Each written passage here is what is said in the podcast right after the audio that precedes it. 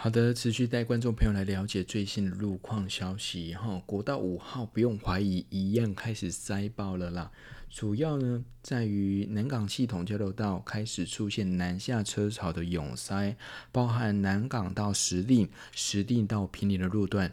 以及从平林进入雪山隧道的南向路段，哈，都开始出现车多、回堵、拥塞的状况。目前呢，车速最低最低来到每小时二十公里到四十公里左右。提醒驾驶朋友要啊多一点耐心。那做一个趋吉避凶的驾驶人，或者是你稍后要来到宜兰花莲的啊驾驶朋友呢，记得提早改道来做阴应哈。另外，我们再来看到的就是，如果是收下钱的话呢，一样记得在北返的部分，从宜兰到头城路段北上的方向，以及从头城交流道。到平林路段呢，雪山隧道这个区段北上的部分呢，都会出现塞车。更离谱的是，有可能会从头城交流道一路塞塞塞塞到礁溪，都是非常有可能的哦。最多会让你等四十分钟到一个小时才有办法上到国道五号蒋渭水高速公路。所以，如果你是假日要收假要北返的驾驶朋友呢，记得一定要提早，或者是要晚一点，到深夜的时候再上路，这样你的路况会比较舒服。你的膀胱、你的尿袋也不用带那么多，做一个趋吉避凶的驾驶朋友。以上路况由高工局提供，感谢您的收听。你觉得怎样？是不是真厉害啊？我觉得，我觉得我报的不错。我觉得路况部分我报的蛮好的。是不是现在就应该接个 call in？有没有来自宜兰的 call in，或者来自花莲的 call in，或是在车阵当中的 call in？啊，点播一首非常好听的歌曲。但我目前没有打算要唱歌啦。今天要跟大家聊聊蒋渭水高速公路，也就是国道五号。对于宜兰人来说，国道五号就是一个内心最软的一块。每逢假日连结或是什么。啊，连续假期就是开始塞，塞法应该很好懂，也很简单呐、啊。就是如果你是假期的刚开始，尤其是礼拜五、礼拜六，好、哦，那就是从台北到宜兰的这个方向会塞。那如果你是就是已经嗯结束了这个假期，像是礼拜天或者是礼拜一的早上这一种的要收假的，那通常就是从宜兰玩完的要回去。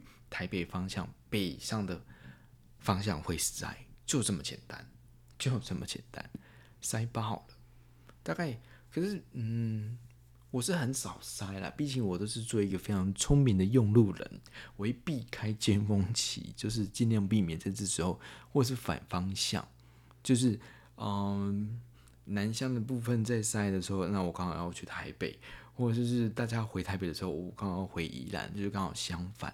那其实雪山隧道开通到现在，也就是俗称的国道五号。哎，你们知道为什么国道五号叫国道五号吗？你知道国国一跟国三还有国二的差别怎么来的吗？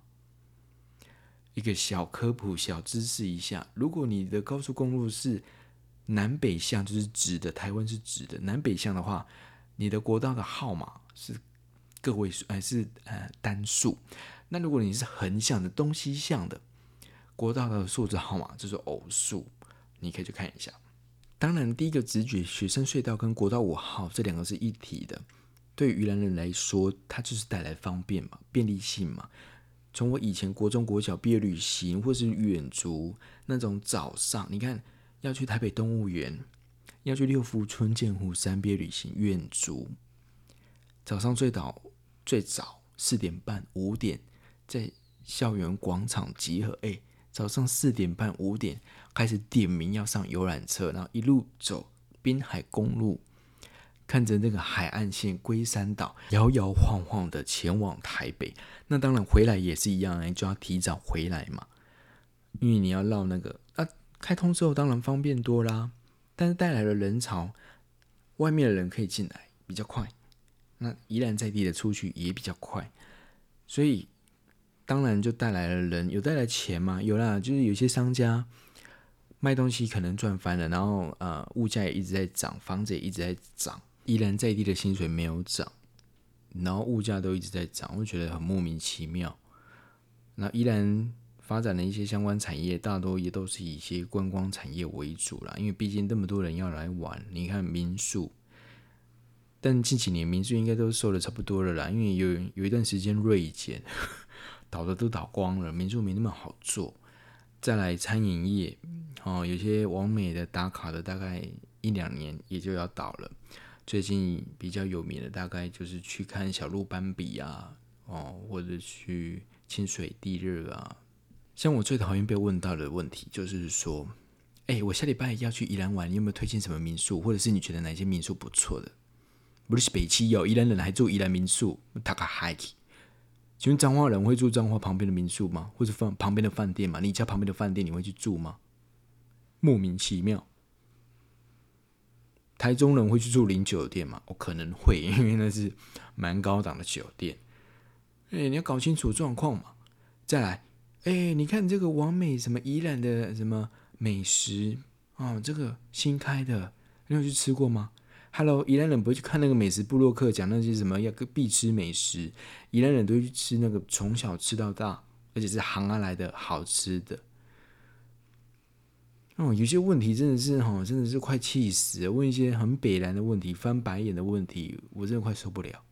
所以国道五号拉近的宜兰以及台北的距离，也拉近了西半部的距离。因为第一个省时嘛，第二个人来人往，对不对？那当然也会有可能会造成人口的外移，就是宜兰人都离开了，因为很方便，反正到时候再坐个客运回来就好了，很快。哦，那当然不会去台北啦，因为目前脱北者这么多，很多。北部的朋友都来到我们宜兰这边争相的买房，要来自产。会不会到以后住宜兰的都是台北人，然后宜兰人在宜兰买不起房子？这也是蛮可怕的一个状况。我我能够理解，就是大家都会开车来的主要原因。毕竟你在宜兰还是要有交通工具会比较方便一点啦，不然你哪里吼都去不了。国道五号带来了人潮，带来了钱潮，相对的，相对的塞车的状况就是在那个时段，所以一定要做一个趋吉避凶的用路人，避开容易塞车的时间，顺便呢带动宜兰地方的发展。到底宜兰到底有没有发展、啊？我真的不懂，完蛋了，宜兰到底发展在哪里啊？我可能要回去再好好的做一下田野调查。